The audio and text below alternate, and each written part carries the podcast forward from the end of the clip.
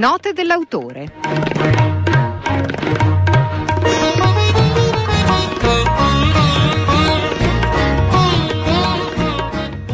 Ciao a tutti da Andrea Monti, oggi parliamo di Non dire gatto, edito da Rizzoli, 306 pagine, 18 euro. L'autore, insieme al giornalista Bruno Longhi, è il protagonista del libro Giovanni Trapattoni, collegato con noi. Benvenuto.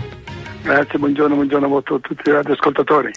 Trapattoni è stato calciatore, con il Milan ha vinto tutto negli anni 60, poi ha allenato molte squadre e è andata ancora meglio, sette scudetti in Italia, tre in campionati stranieri, almeno un successo in tutte le coppe internazionali. Il libro racconta anche questi trionfi. Ce n'è uno a cui è particolarmente affezionato? Beh, devo dire che i successi sono sempre frutto di sacrifici e di soddisfazioni col passare del tempo insomma si susseguono ma nello stesso tempo cambiano i tempi e quindi cambiano anche gli avversari Devo dire però che avendo espatriato tantissimi anni fa, forse sono stato il primo a andare all'estero dei miei colleghi, imparare una lingua nuova, conoscere bene un calcio che almeno in quel tempo, parlo della Germania, era sicuramente dominante in Europa, oltre all'Inghilterra. Questo forse è stato un trofeo che mi è rimasto un po' più, diciamo che lo sento proprio veramente molto, molto forte. Ecco. Il titolo del libro deriva da una delle sue frasi famose, non dire gatto se non ce l'hai nel sacco. Leggo dal libro, era uno di quei detti che sentivo da ragazzo, un'espressione di saggezza popolare. È anche una sintesi del suo modo di intendere il calcio? No, era una domanda fatta da un tuo collega che diceva eh, a tre domeniche del campionato che lo scudetto era già stato acquisito. Avevamo un vantaggio che se avessimo pregiato una partita forse non raggiungeva. Allora io dissi quella frase che si usava insomma a quel tempo, anche gerghi contadineschi, che i gatti sono degli animali imprendibili, no? quindi devo dire no, stiamo attenti perché non dire gatto eh, se non ce l'hai nel sacco perché solo quando è nel sacco e allora... Nel libro ci sono molti aneddoti famosi su di lei e sul suo stile comunicativo. Di solito chi vince è antipatico a chi perde, almeno nel calcio, almeno in Italia. Lei è sempre stato popolare anche tra chi non tifava le sue squadre. Come se lo spiega? Dovrebbe chiederlo a chi magari ha questa stima, questo affetto nei miei riguardi. Da parte mia devo dire che ritengo di essere stato fortunato e di aver mantenuto sempre, si usa dire, quei piedi per terra, no? considerando che eh, il calcio è uno sport e lo sport deriva da molti fattori, insomma anche da fortuna e quindi devo dire che mi ritengo un ragazzo fortunato che ha avuto modo di vincere grazie anche a questo aggettivo.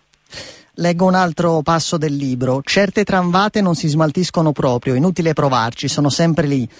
Parliamo di rimpianti, in particolare dei quattro anni in cui ha allenato l'Italia. La squadra era forte, l'allenatore era abituato a vincere, ma non è bastato. Perché? Perché appunto il calcio offre delle sorprese che sono a volte errori personali e a volte anche errori causati da altri. In questa circostanza c'era un errore da parte di un arbitro che però poi è stato smascherato lusingato da, diciamo, da, soldi stranieri che hanno fatto sì che ci arbitrasse una partita a un senso unico facendoci perdere la partita.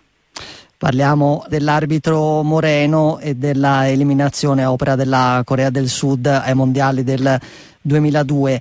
La sua ultima panchina è stata quella della nazionale irlandese che ha lasciato nel 2013. Le manca la panchina? Ma devo dire mi manca perché insomma è una vita, anche se oramai ritengo che più nessuno azzarderà questo rischio di darmi una panchina, però ho avuto tanto, sarebbe troppo pretenzioso insomma chiedere ancora. Però raccontava nei giorni scorsi che le stavano per affidare la nazionale della Costa d'Avorio. Sì, ho avuto, ho avuto contatti anche in Grecia, se fosse stato una nazionale avrei accettato invece erano squadre di club per i quali insomma è sempre difficile oramai abbandonare, chiudere casa e andare via, mia moglie non mi seguirebbe più. C'è un allenatore di oggi in cui si rivede? Ma è difficile parlare, i tempi sono diversi, la documentazione è diversa, i calciatori sono diversi anche per modalità straniere pur girando il mondo più facilmente rispetto al passato, credo che insomma è difficile fare dei, dei paragoni. Un'ultima domanda, forse difficile, ma che mi viene inevitabile anche per i successi che racconta nel libro. Come si fa a vincere? C'è una ricetta, un consiglio, diciamo, in particolare che darebbe pensando a come lei ha ottenuto i suoi successi? Perseguire certi successi è frutto anche di perspicacia, di ecco appunto mai dire mai e insistere sempre e non lasciarsi lusingare da momenti facili che nella vita succedono e magari nel calcio succedono per periodi poi inspiegabilmente i calciatori scendono di condizione e magari non credono più ai traguardi che possono raggiungere. Bisogna sempre veramente conseguire con eh, peculiarità e questi obiettivi e avere la fortuna di poterli raggiungere. Non c'è una ricetta. Grazie per essere stato con noi. Grazie a voi. Thank you.